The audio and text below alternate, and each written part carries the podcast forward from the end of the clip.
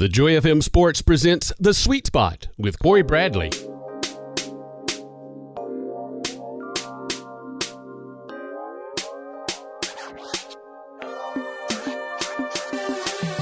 Welcome to the Sweet Spot. I'm your host, Corey Bradley. Thank you for joining us again this week. We truly appreciate all the love and support that you show uh, with the listenership. If you don't know, now you know. It really means a lot to me. So thank you for always tuning in on a weekly basis. Now, we've seen something uh, transpire on Thursday night, last Thursday, with the Pittsburgh Steelers and the Cleveland Browns. That should never happen in a football game. Later in the show, I'm going to give you my take of Myles Garrett, what I believe his suspension should be, and my thoughts on that whole situation as a whole. But last Saturday in Starkville, we witnessed a very tough blow in the college football world when Tua Tagovailoa went down with his his hip injury that has ruled him out for the season. This is not only a big deal for college football, but especially in this state of Alabama. So I decided to speak with a few Alabama fans, get their emotional responses, their reactions to see what they're thinking and how they were feeling once they seen that injury take place. I caught up with Jeremy Holden. You actually heard him a couple weeks ago going into the Alabama LSU game.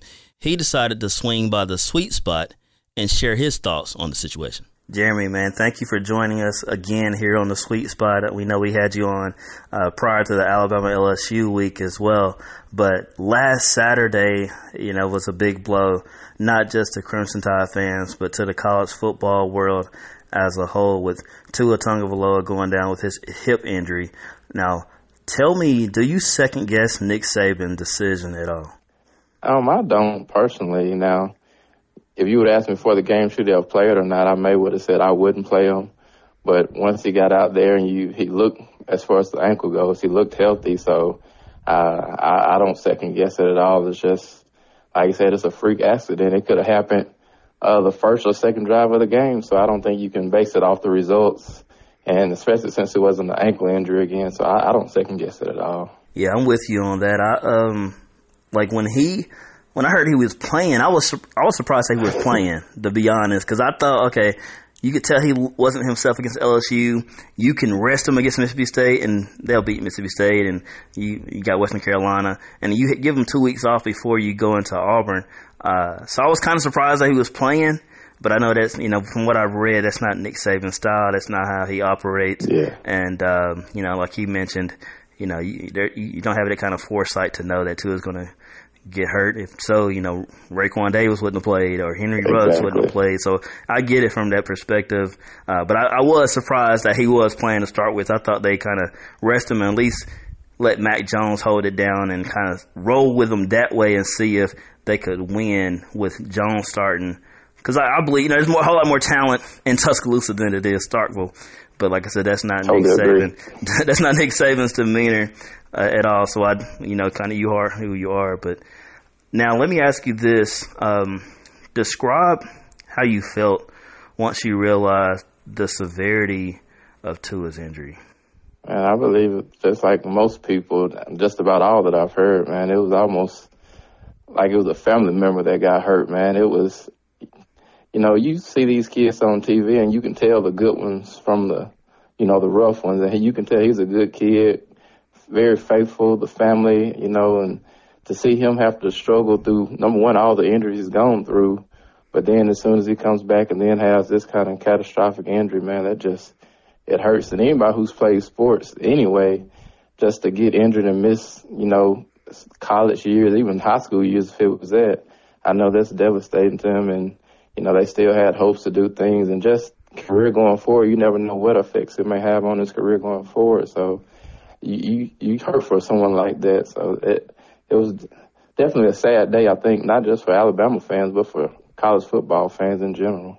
I can hear the trembling in your voice as you were sharing your thoughts on Tua and when it was uh, released how serious this hip injury actually is. Uh, is there another injury that you can relate to? Maybe not just Alabama Crimson Tide football, but another injury that you witnessed that kind of had that same effect on you? Now I think um, I don't know if it was Paul George who did it first or the Louisville kid when that first happened, just because you you hadn't seen anything like that before. The Louisville basketball player yeah. in the tournament, Kevin Ware. Just seeing, yeah, Kevin Ware. Just seeing that happen, it's like it's almost unbelievable. Like it wasn't even real. So, and and to see a kid go through that, and, and number one, it's amazing how uh, resilient these young athletes are because the spirit that they have going through that. And I just, if I put myself in that position, I had that kind of injury, I think I'd just be down and out. So just to see, you know, you see Tua in the hospital, I'm sure he was on his medication, but he was uh, dancing around. That just that that does something to me as well. You know, you're sad one day, but like Saban said, he lifted his spirits, and just watching that video, I can see how. You know, we we look at it. We're fans of teams, and we get behind our guys and our squads, and uh, you cheering them on, and you yelling at the TV, and you're very emotional from what happens on the field and on the court and the outcome of the game. But at the end of the day, the players the players uh, well being is what's most important. And so, yes, yes. Uh, you know, as an Auburn fan, I'm praying for Tua. I've been praying for Tua, and we, you know, he's very adamant in his faith, and uh, you know, and we believe in the power of prayer. So, you know, I believe that Tua will come back better than ever. That's what I'm praying for. That's what I'm hoping for. That's what I'm believing for. Uh, but you know, with Tua being out, you know, Alabama has the Western Carolina Catamounts this weekend. Next weekend is the Iron Bowl. How confident are you in Mac Jones' ability to beat the Tigers in Auburn? I would probably, to be honest, I would say five. I think it can happen, but I think it will be a tall order as well. Um, like I say, it was going to be tough with Tua because that front, that front, front four that Auburn has, uh, it's going to be a challenge anyway because they can get pressure on you without blitzing. So uh, I think Tua's accuracy gave me more confidence, and I'm not sure how accurate Mac Jones will be in that kind of situation. Because I think being accurate and on time is going to be key the way Auburn plays defense. And of course, you're going to try to run the ball, but I, I think they can win it. But if you made me decide now, it's almost a pick 'em game, I would say. Yeah, it's going to be. It was already going to be a very interesting matchup with Tua in. So now that Tua's out, one of the best quarterbacks, not just one of the best quarterbacks, but one of the best, best players we've seen in yeah. Alabama Crimson Tide football history. Uh, it's, it's already going to be an interesting game with him. So without him, it's it's definitely favored Auburn more, but it's still the Iron Bowl. Alabama's still one of the best teams in the country. So I'm excited to see how that game plays out next Saturday in Auburn. But Jeremy, if you were chosen to represent Alabama and present a case to the playoff committee on why Alabama should be one of the final four playoff teams, what would you say to them? Well, I would say that the way they've dominated all year, you have to take that in consideration. A lot of people gonna say, well, they hadn't played anybody. Um, that non-conference schedule is, isn't tough. Uh, don't get me wrong, uh, but I think you do have to take into account the eye test. And then even against LSU, you know, number one team in the nation right now, as bad as they started out, they still had a chance to get back in the game and had an opportunity to to pull ahead and ha- have a chance to win that game. So um, I, I do think they have an argument to be made. Uh, even if you put it against the schedules of Oregon and Utah, those kind of teams, they're comparable. You can say Oregon has played um, teams that are, are closer to being ranked in the top 25, like USC. I think they've scooted in the top 25 now. So that'll give them an argument. But I think the way Alabama has played all year and the way they've looked just about in every game other than the first half of the LSU game, I think that stands for something. Now, Jeremy, uh, you're an Alabama fan for sure, but do you think at the end of the day, Alabama will get in? Yes or no? This year, I think will be the year Alabama will not get in. I think Tua going down, they'll they'll hold that against them as well. But I also think uh, if Oregon or Utah remain one loss teams to the conference championship, I think one of them will jump above Alabama because of the circumstances unless Auburn, uh, Alabama totally dominates Auburn, I think that's their only chance. So if you're asking me today, I would say this will be the year Alabama will not make it into the college football playoffs. Jeremy, thank you for, again for stopping by the sweet spot. You know, you're always welcome, and we truly appreciate you sharing your thoughts and your expertise on Crimson Tide football, man. Thank you. Thank you for having me. So, when I seen the injury, uh, there's a few emotions that I felt. And so, the very first emotion that came to me was I was surprised. Uh, not surprised that he got hurt, but I was surprised that he was playing in the first place. I mean, if you've seen in the LSU game, he wasn't himself. You could tell that he was favoring that ankle. And so it just, I was surprised that he was playing. I really didn't think he would play in the Mississippi State game. I thought he would sit that out, sit out Western Carolina, and come back healthy for the Iron Bowl. Now, I know that's not Nick Saban's demeanor. You hear you've heard him speak on the situation that he's not the type of person to sit guys and rest. If they're cleared to play, they're going to play.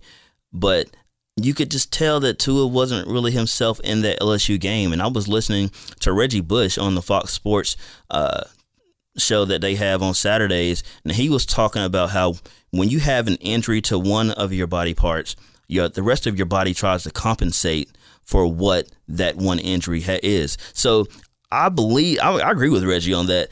Not saying that that that ankle injury that Tua had was a direct correlation to the hip injury and how that situation like it kind of was a freak deal, but if you've played sports and you've been hurt, you you know your body is trying to make up for that one injury that you do have. We've seen it a lot in football where a player will come back from an ACL injury in one leg. The next year, they tear an ACL in the other leg. So there's something that your physical body is trying to make up for something that is hurting in a specific area in your body. So when Reggie Bush mentioned that, I agree with that to an extent. And also in that same interview, Urban Meyer, who's on that staff as well, he mentioned that how he had Tim Tebow and his dad come to him when he was at Florida Tim Tebow was knocked out of a Kentucky uh, Kentucky game, and in that after that game, Tim Tebow, his dad, went to Urban Meyer, said, "Hey, we're cleared for this next game. Who's who gives you the right to say I can't play in this game when we've been cleared by the doctors?" And so I think they were getting ready for LSU. Urban Meyer mentioned after that week against Kentucky, but this is kind of one of those coaching decisions as Nick Saban making the decisions for the Crimson Tide what do you do? Like he said, he has no foresight to know that Tua would get hurt. If that was the case, Raekwon Davis wouldn't have played. Henry Ruggs III wouldn't have played as well. So sometimes it just happens in the game, but I was surprised that Tua was playing just because there's so much more talent in Tuscaloosa than there is in Starkville. I believe Mac Jones could have held it down and they would have gotten a win in Starkville without Tua. And I know they only scored out three. Alabama only scored three points in the second half without Tua Tagovailoa. But I think that was more from the emotional response and reaction to of what happened with Tua in that first half. I believe the team was just dejected. Uh, Nick Saban, you could tell that how much it bothered him in the interview, and I believe that that was more about their their lack of scoring in the second half was more about the emotional response more than Mac Jones' ability to move the ball on the field. Now, the next fan reaction that you're going to get is for uh, is with Matt Turley. Matt Turley is from Dothan, Alabama, and he's a lifelong uh, fan of the Crimson Tide. And this is what he had to say about Tua's injury. Matt, thank you for joining us here on the Sweet Spot. Uh, you know, there was some big news that came out last weekend with Tua Tagovailoa's injury. Uh, first of all, do you second guess Nick Saban's decision at all? I don't, and I'll tell you why. I felt like in the first half of the LSU game, Tua didn't play his best, but I don't think it was because he was injured. I think it was because he hadn't played much football in three weeks. And I think the quarterback position, probably more than any other position, needs rhythm, needs practice, and not just in practice, but actually playing in live football because obviously quarterbacks don't get hit in practice. So I was relieved to see him in the game because I felt like uh, for him to be at his best going forward, he needed the repetitions. Yeah, man. Like you know, you say quarterback position is such a uh, it's probably the most important position in all sports because everything revolves around that position, and especially somebody like Tua and his caliber and what Alabama looks to do each uh, each year, season in, season out, and that's competing for a national championship. So you're right. He definitely needed the reps uh, when he hasn't played much over the last month or so. Now, uh, describe describe what how did you feel, man, once you realized the severity of Tua's injury uh, last Saturday? Yeah, so I, I think that that's probably at the heart of most of the criticism that Coach Saban has taken over this. Uh, you know, us Alabama fans, we're a passionate fan base, you know, like a lot of college football fan bases. And when you lose arguably your best player, one of the best players you've ever had, uh, initially your instinct is, is, is probably selfishness. It's like, oh man, and, and you think how it makes you feel. Uh, you know, not to mention how much these players have invested in this. You know, we can cut the TV off and go about our lives, but you know, these kids put a lot of time, and obviously the coaches do too.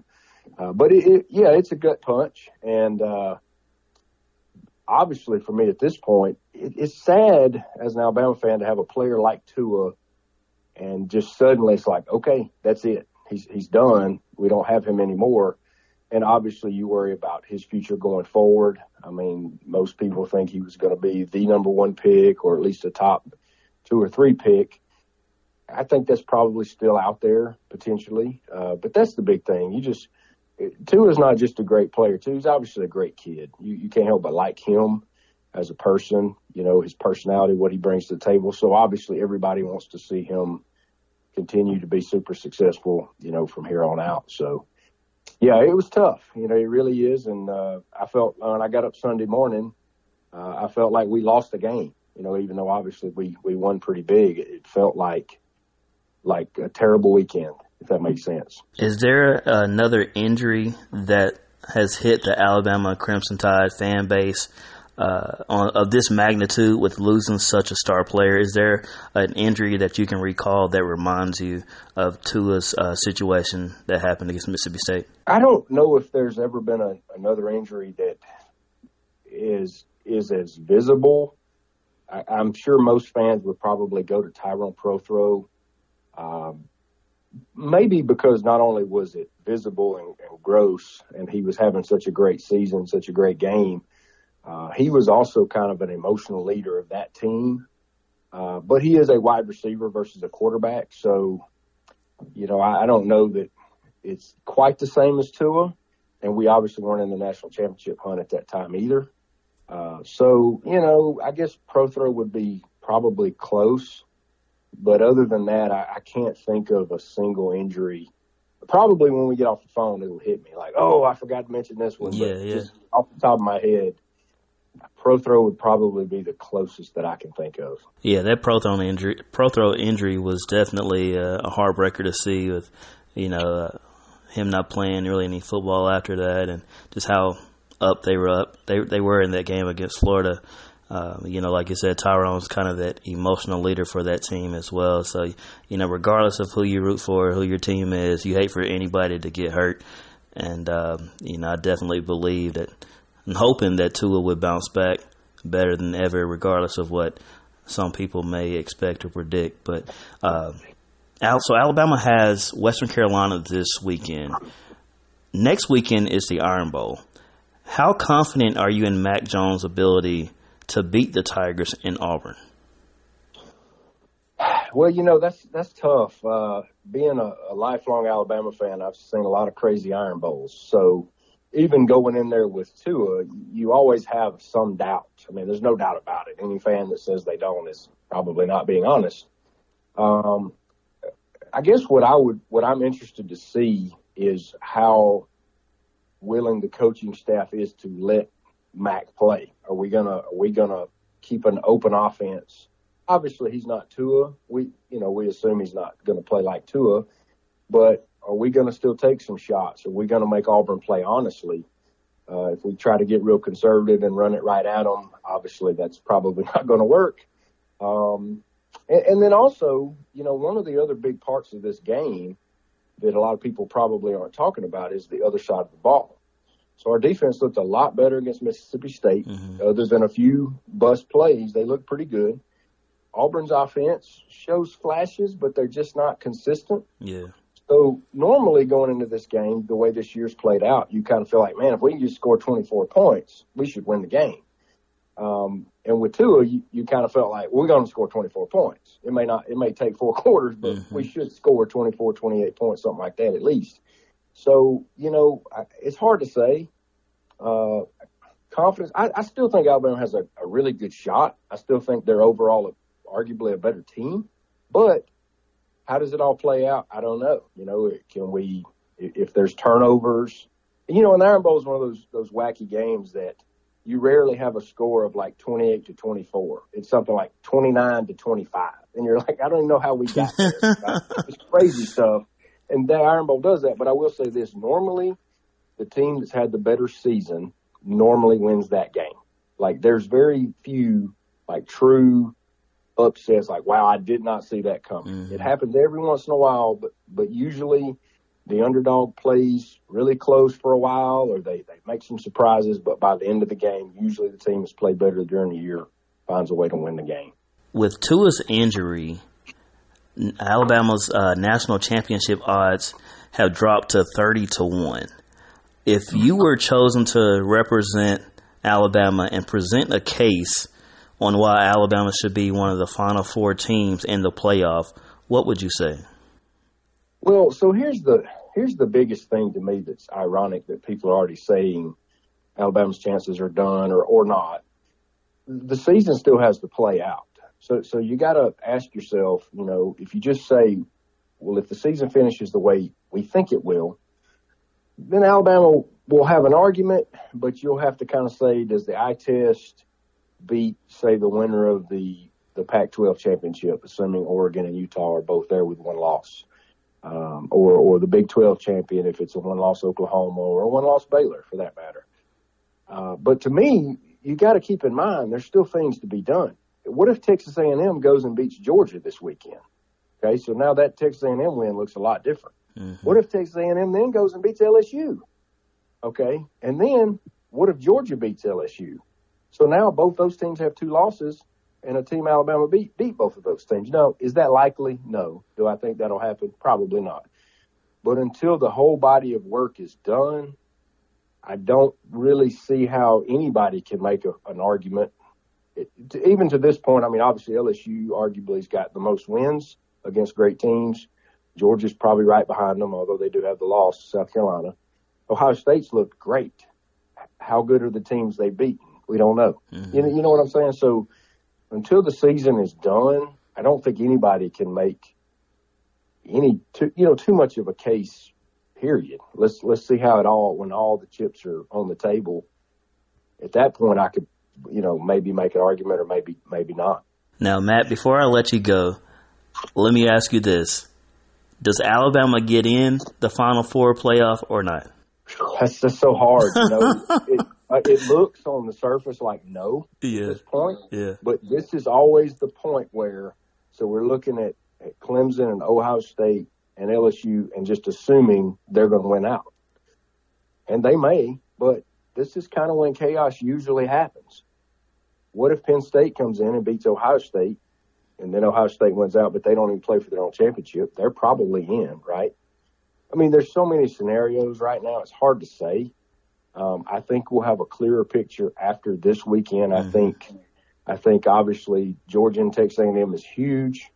Uh, you've got Penn State, Ohio State. That's huge. You know, Oregon and Utah don't have a lot left on their regular season, but you never know. Uh, that that's what makes. I'll say this in the past as an Alabama fan, you know, and all fans probably feel this way about their team during games, we, we do, we've gotten some breaks at times and other times it feels like we don't get breaks in games. But as far as other games that we need to happen for us to get back in it, that's, that's happened for us in the past. That's true. So, you know, will it happen this year? It maybe, maybe not. I don't know. To be honest with you, what Alabama has to focus on right now is beating West, Western Carolina and beating Auburn. Yeah. Because without that, they have no chance. I feel like if they look impressive and just beating Auburn this year would be would be good would be great. If they can look impressive, they give themselves a chance. But then again, if if Georgia wins out and then beats LSU, they're out. There's no doubt Alabama will not get in because then those two teams will be in for yeah. sure. So I, I, would put their odds probably below 50%, but I definitely think they still got a shot. Man, I truly appreciate you swinging by the, the sweet spot, man, and, and sharing your thoughts. And, you know, good luck to your Crimson Tide the rest of the way. And we truly appreciate you just uh, sharing your expertise today, man. Thank you for having me on. I really appreciate it. So, the second emotion that I felt from the situation with Tua is chills. Like, I got chills when I heard Nick Saban speak with Molly McGrath of ESPN and just it was tough hearing him speak because we've never seen Nick Saban be so flustered and trouble finding his words, stumbling over his words. And you could see he was just red in the face and looked like he was about to cry in that halftime interview before they went in to the locker room. And, you know, like I said, I've watched it several times since then. Just hearing the trembling in his voice, like we're we're not used to seeing that with Nick Saban. Nick Saban is you know one of the best coaches ever, and we've always seen the serious side of him on the field. How he's always coaching. He is whether they're up twenty or they're down twenty, and that doesn't happen uh, often with them being down. Period. But regardless of the situation of the game, Nick Saban is always coaching his guys up because he cares for them not only as football players, but also as men. He's coaching them in football, but also in life as well. And, and I understand why the players want to play for him, why they gravitate towards him, whether they're still at the campus of the University of Alabama or after they've moved on to whatever life has for them. So it really gave me chills just seeing Nick Saban and hearing him speak of Tua and how uh, the and he called him an, an ambassador and for college football, and that's so true because Tua, you've heard nothing but good things about him since he stepped on uh, campus at the University of Alabama. So that whole ordeal has really just given me chills just hearing Nick Saban and how much love he has for Tua Tagovailoa. Now we have another fan reaction, and that fan reaction is actually here with with us today It's Broxton Gannon. Broxton Gannon is our social media director for the Joy FM Sports. He's a recent Alabama graduate with his degree in communication studies in May of 2019. So, Broxton Gannon, man, thank you for joining us here in the sweet spot. Thanks for having me, man. I'm excited. Man, so um, we've had a few conversations about sports, and you know, of course, with it being college football, we've talked about Alabama and their season so far. So, tell me, man do you second guess Nick Saban's decision at all? Well, I have to be honest, even though I don't know uh, a, th- a single thing about coaching football. Obviously, when it first happens, you do because you go off what what you see on TV, and you you know they replayed over and over. Tua looked like he was kind of begging to go back in right before it happened, and obviously you don't want to see that happen because you know that anything can happen, and then your first thought is, uh, you know, he's going to re-injure the ankle or something like that. Um, but nobody had any idea that it could be what it ended up being, uh, which is really what makes it worse to me is that, like, you know, obviously, um, if you knew that he was going to, and Nick Saban said that, if you knew he was going to get hurt, uh, think, you know, just thinking about if it's the ankle, obviously you don't play him. Um, and then you definitely don't play him if you knew that it was going to be a dislocated hip and um, as severe as it has been. So I have to say, at first, it was kind of like, you know, obviously, what what are we doing? Why is he going in the game? Um, but then because it he did not re-injure the ankle, and it's you know just a freak thing, like Nick Saban said. The fact of the matter is that could have happened to anybody. It could have happened to Mac Jones. It could happen to Mac Jones Saturday. Obviously, we hope not, but it's hard to second guess knowing that um, it is football and that could have happened to anybody. And obviously, we hate it for him, but no, you can't second guess Saban at this point because, like I said, it could happen to anybody. Now, Broxton, tell me, um, describe how you felt once you realized the severity of Tua's injury. Obviously, you just hate it for him. I mean, you know, I've never had anything like that happen to me. Um, but, you know, to think that his career could be in jeopardy by that, and obviously we know now, or at least from what the doctors are telling telling us, is that it's not. They expect him to make a full recovery and all that kind of stuff. But it's really just obviously sadness, and then seeing him um, really not even be able to put any weight on on that leg and walk, and you know have to be taken off in the cart and all that kind of stuff. It's just sadness. I mean, it's like because you know he has so much potential, um, had so much potential. I mean, you don't want to see that talent go to waste because he's definitely uh, one of a kind. You know, being an Alabama fan, we get players that are exceptional every year, but you just had the feeling that Tua was obviously um, a one of a kind talent. So it's just sadness knowing that he probably will not be back in an Alabama uniform. And obviously, we hope his career continues in the NFL, but it's sad that we won't be able to finish the season with him or probably see him in an Alabama uniform ever again. So. And um, I spoke with Matt Turley. He's an Alabama fan. You heard his interview earlier in the show. And he said he woke up Sunday morning and it felt like Alabama lost that game. Obviously, Alabama didn't, but he said it felt like they lost because of that Tua injury. Yeah. Did you have that same kind of feeling as you woke up Sunday morning? Oh, yeah. Um, I mean, we don't get that feeling often as Alabama fans. Obviously, we haven't lost a ton, but, you know, there's a kind of a running joke that, you know, you can win by 31 points, but something didn't go right on the defense or something like that, and it feels like a loss. And then obviously the week before we lose to LSU, and you wake up Sunday morning the week before, and it's like, well, that wasn't a dream. We lost to LSU. Um, but you know, Tua wasn't hurt at that point. He was getting better, and so I have to say that you know, waking up this past Sunday morning, obviously even worse. It was like you know, yeah, we won. We know what Mississippi State was, but you know, just just losing to and at that point not knowing how severe the injury how severe it was um, it's definitely kind of like i would have rather have lost the game than to have this injury and have to go through that. So yeah 100% a feeling like we lost the game and just a big loss in general obviously as saban said what what he brought to the team the leadership and just the atmosphere he brings and that kind of stuff.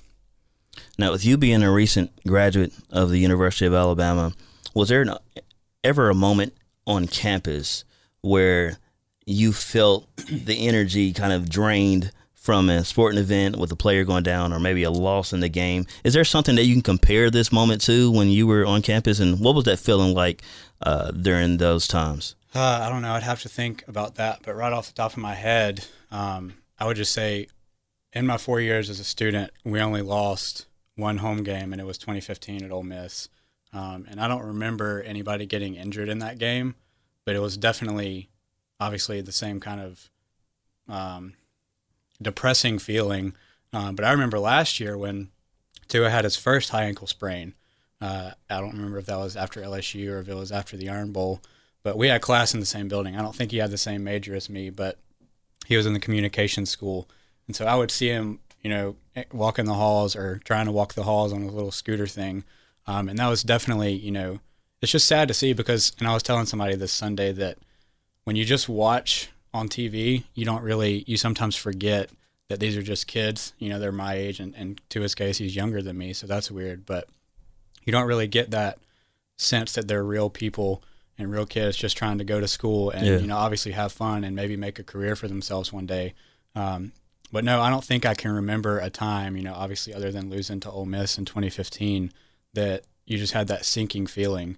Um, even the time that I saw saw him on his little walker scooter type deal or whatever it was. Um, but you know, like I said, you realize when you go to school with them and you see them walking the halls and stuff like that that they're just kids and they're just like you. And honestly, that really makes it worse when they get an injury like this because you're even if you didn't have a real relationship with them, you kind of know what they're going through in a sense. Um, and so, like I said, just just kind of sadness that you know watching them have to go through this. Broxton. So the same day Tua goes down with his injury, Jalen Hurts leads the Oklahoma Sooners on a come from behind victory over the Baylor Bears. They were down twenty eight to three in that game. Yep. Was there a moment when Tua went down you thought about Jalen Hurts? Oh yeah, one hundred percent. And like I told you earlier, as soon as Tua was walking out on the field, I just had that feeling that something was going to happen. And obviously, your mind goes right back to Jalen Hurts and just the career that he had at Alabama. And uh, a lot of the things that are said about Tua could be said about Jalen too, as far as the atmosphere he brings, the personality he has, all that kind of stuff. Um, but just from a football standpoint, man, I wish we had Jalen Hurts because it's you know, it's like I said, Mac. Uh, nobody doubts his ability, but Jalen Jalen's a proven um, experienced quarterback. He's a proven winner. Obviously, a 26 and two record before before Tua came in in the national championship game. Um, but yeah, I 100% wish Jalen was here and would have complete confidence in him too against Auburn. And there would be no doubt in my mind that Jalen could take us down to Auburn and bring us out with a victory because he's done it before. So, um, but he's not here, so we kind of have to live with that. But Um, I love Jalen, and it would have been great to have him here, but you know that's how it goes. Do you secretly uh, root for Oklahoma on Saturdays because of Jalen? Are you hoping that he does well and they lose, or are you hoping he does well and they win just because of Jalen Hurts? Oh no, I'm rooting for him, and it's it's more rooting for Jalen than it is rooting for Oklahoma. Um, but you know, I'm definitely rooting for them. And you know, honestly, if it shakes out that we don't get in the playoff, you know good and well that they're going to do everything they can to give us a Oklahoma Alabama matchup. Um, would have been a lot better had Tua not gotten hurt because you have that storyline there. But either way, I think it's still going to be a good story uh, if we get the chance to play Oklahoma. And it's going to be hard to root against Jalen. Obviously, I'll root for my team, but if Jalen balls out against us, it's going to be hard to be upset because you know I've always loved Jalen and always will. So, so Alabama has Western Carolina this weekend. The right. Catamounts coming to town. Uh, the Iron Bowl is next weekend. Yep. How confident are you in Mac Jones' ability to beat the Tigers in Auburn?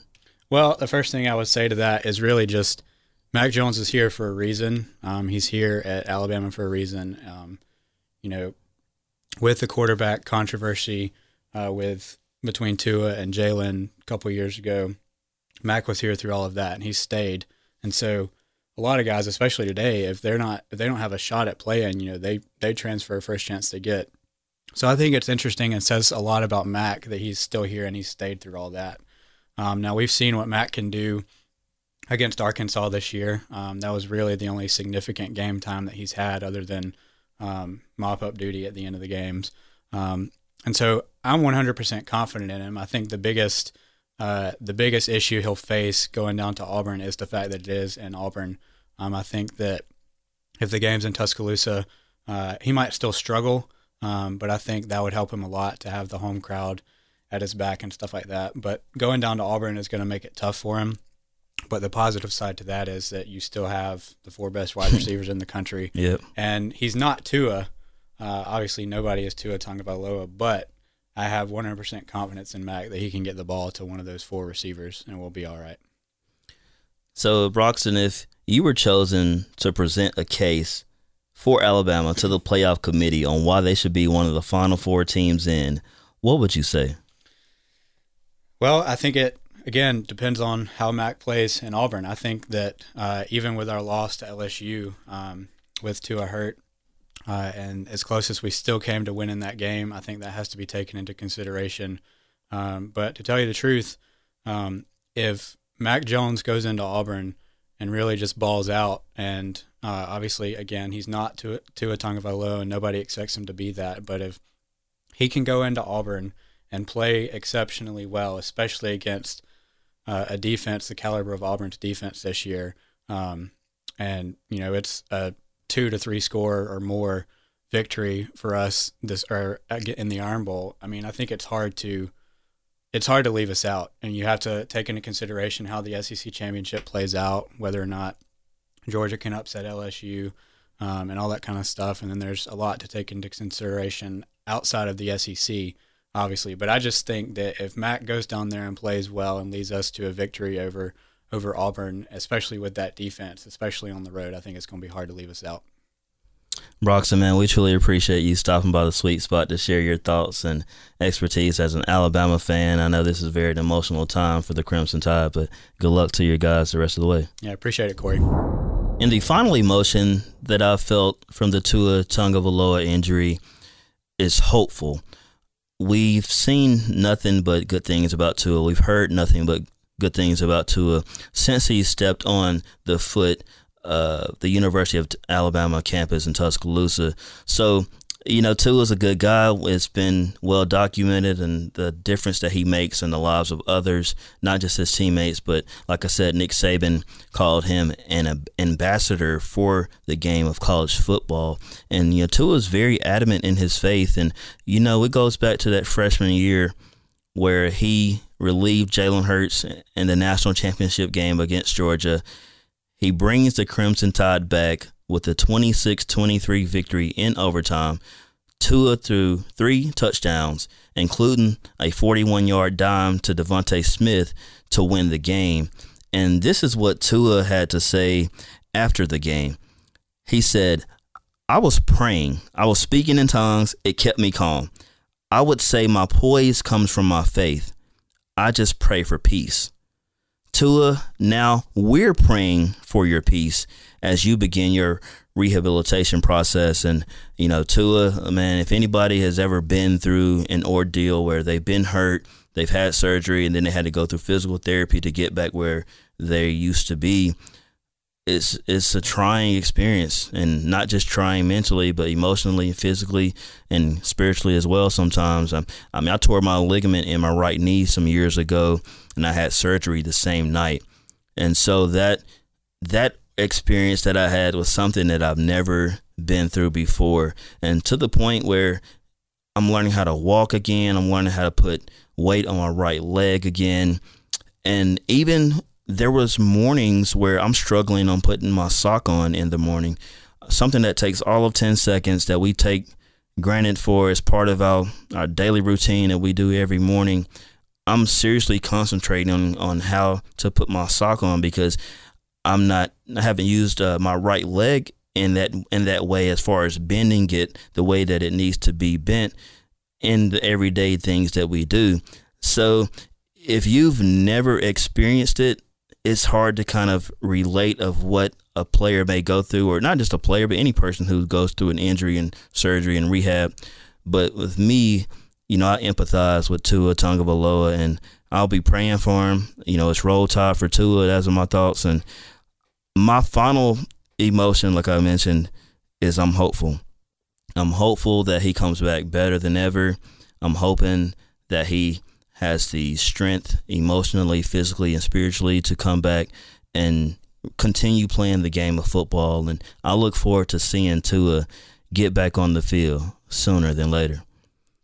Now, when we return, we're going to get into some NFL, discuss something that happened on last Thursday night between the Pittsburgh Steelers and the Cleveland Browns. So don't go anywhere. We'll be right back here on the Sweet Spot.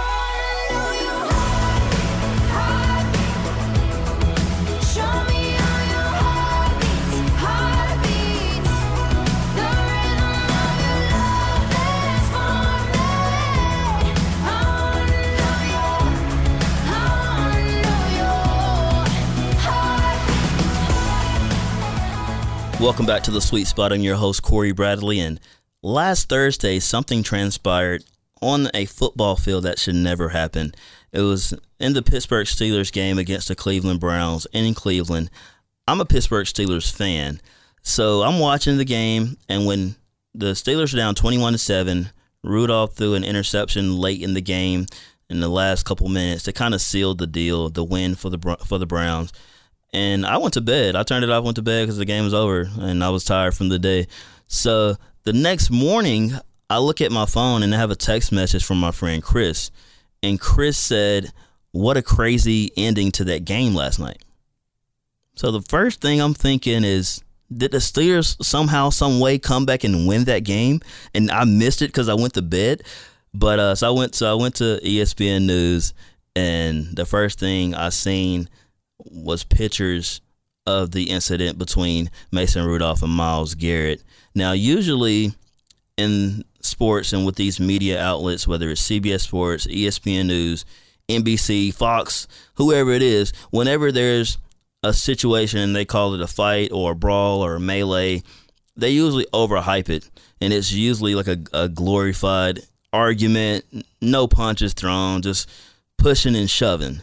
Well, this was far from just pushing and shoving, as Myles Garrett ripped off Mason Rudolph's helmet and then hit him in the head with Rudolph's helmet. Like, who does that? Like, how does that come to mind to commit such a horrendous act and hit someone in the head with an object such as hard that's that's as hard as an uh, as a football helmet. So to me, this is an opportunity for the NFL to be an example, to set an example. They've been setting an example of the importance of head injuries and head safety. They've included the targeting rule and not being able to lead with the crown of your helmet. You can't hit quarterbacks too high, you can't hit them too low, you can't hit them at all. But this had nothing to do with the game of football. This had nothing to do with football, even to the point where the NFL Commissioner Roger Goodell he said there's no place for that in the game. That's just completely outside the game of football, and it, it and it is. So I believe the suspension and the penalty, the punishment that comes from uh, Myles Garrett's act should warrant something that's outside of football. Like why since why should it be different because it happened on a football field that it's not the same that would happen on the street? Like I heard I've heard people say he he that's, that's assault with a deadly weapon, and that's exactly what it is. So whether it's on a football field, it's in the streets, in the store, in the mall, at a gas station, I don't care where it is. It's just it's still the same horrendous act that was committed by Myles Garrett. And so I believe this is an opportunity for the NFL to continue to set the example that they've set where you know football is a dangerous sport, but they've changed a lot of rules to try to protect the a player's health as we've seen kind of how it's affected some of the former players after the game of football based on the hits they took throughout their NFL and professional careers. And so this is the NFL's opportunity, perfect chance to to set an example. They've done it with Michael Vick. This is a chance they get to do it with Myles Garrett and and make it sting, make it hurt. Because as a toddler, when your parent tells you to don't touch that stove, don't touch that stove. I'm telling you, it's hot. Don't touch it. And then they touch it that feeling, that pain that's associated with them, it carries on within the rest of their lives, and they remember how it feels. They don't. No one touches the stove uh, blatantly and and wants that feeling again. So I believe this is an opportunity for the league to get it right, punish Myles Garrett because they've already suspended him indefinitely. Well, they should definitely suspend him for all of next year as well. Not just the rest of this season, but next season also. No games, no game checks. Make it sting. Make him feel what he did was completely wrong. It should have never happened, should never happen ever again. And make him understand, regardless of the apologies, I'm sorry, it shouldn't have happened. That's not me. That's not the point it's been done. You did it. Now you have to pay for the crime that was committed. Now there there was a quote from Demarcus Ware. He played in the NFL for seven years. He played at Troy. He's from Auburn. This is what he said the day after the Myles Garrett incident. I woke this morning and I saw Myles Garrett, the things that transpired at the end of the game. And yeah, it was a heated time. But my question is, are we going to get to the problem of what triggered it? What causes the violence in the NFL when so many kids look at us as role models? Are we going to get to the bottom of what really happened instead of what we actually saw? And I agree with Demarcus Ware 100%. There's something else going on there. For you to commit a violent act that's, that Garrett did on the field, like how does that come to your mind to do something like that? I, have played sports my whole life baseball, basketball, football. I've never thought about maliciously and having the malicious intent to hurt somebody. That's never crossed my mind. So, what's going on in Myles Garrett and his thought process for that to trigger uh, that kind of action? So, I think there needs to be a lot of time away from the game for him to understand what he did should have never even shouldn't have been a consideration. Like, okay, he he did it, but we all have emotions and we get upset, and a lot of times we can react instead of responding. But there should be that mental stop sign that goes off in your head too. Like, okay, I'm not going to do that. Like, you know, there's no way you should go that far in the middle of a game. It's a competition, yes, between two divisional rivals, but it should never get to that point in any game. And forget being a game, it shouldn't get to that point in life uh, as a whole. But I'll tell you, I read this morning that there's been over 45,000 fans who have signed a petition for Myles Garrett to be reinstated to play. And I'm pretty sure all of them, if not uh, the majority, uh, well, majority of them, if not all of them, were Cleveland Browns fans who signed that petition. But it, like, why is it, why is it important, so much more important to get a win than it is that your player committed a crime? Like, okay, what's important, football or life? And those lines get blurred sometimes, and they shouldn't. Like football is a game we enjoy. It's entertaining. It's a sport. Sports are for fun, but there's no way you can uh, excuse Myles Garrett and what he did in that game. And I've read that well, my, uh, Mason Rudolph started it. He was the instigator. We we all have people who uh, start things and are instigators in our lives, but that doesn't mean you go to the next level and you do something that's going to cause harm to them. You know, uh, so whether Mason was the instigator or not has nothing to do with Myles Garrett in that specific incident. So I'm hoping that the NFL will step up, don't take a step back, make sure that Myles Garrett gets what he deserves as far as the, the penalty and the punishment that should come from what he did last Thursday night. And I'll also mention this that, you know, if that happened outside of the field, he's going to jail. If that happens in the street, he's going to jail. And also with Mason Rudolph, since he's not seriously injured, like why should the outcome of that affect the punishment? Like if Mason Rudolph, if it came out said he had a concussion and that Myles Garrett cracked his skull, his punishment would be much stiffer than Mason being fine as he appears to be. The outcome of that incident shouldn't matter the act itself is what's important. So whether Mason was seriously hurt or Mason is fine as he appears to be, the punishment still should still be the same regardless of Mason Rudolph's condition from that incident. So I'm excited to see what the NFL does. I think they'll probably give Myles Garrett the rest of this year, probably four next year for a total of 10 games.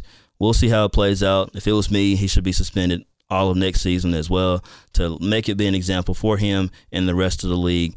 And also for the youth that comes up behind him. As Demarcus Ware mentioned, kids look up to these players as role models.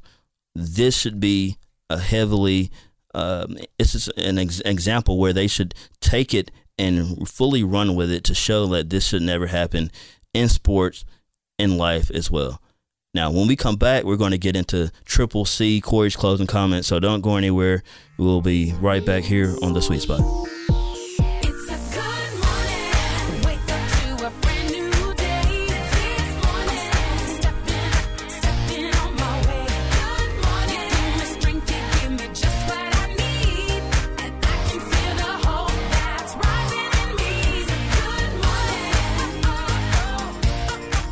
Welcome back to the sweet spot. It's time for Triple C, Corey's closing comments. And the Word of God has uh, great advice, words of wisdom, words of encouragement. And what I want to read to you today comes from 1 Peter 4 and 10. It's in the New Living Translation. And it says, God has given each of you a gift from his great variety of spiritual gifts. Use them well to serve one another. And like I said, God has given each one of us different gifts and skills and talents, and we should use those things, those gifts that He's given us, to make a difference in the lives of others. And we all have different gifts and skills that we've been blessed with.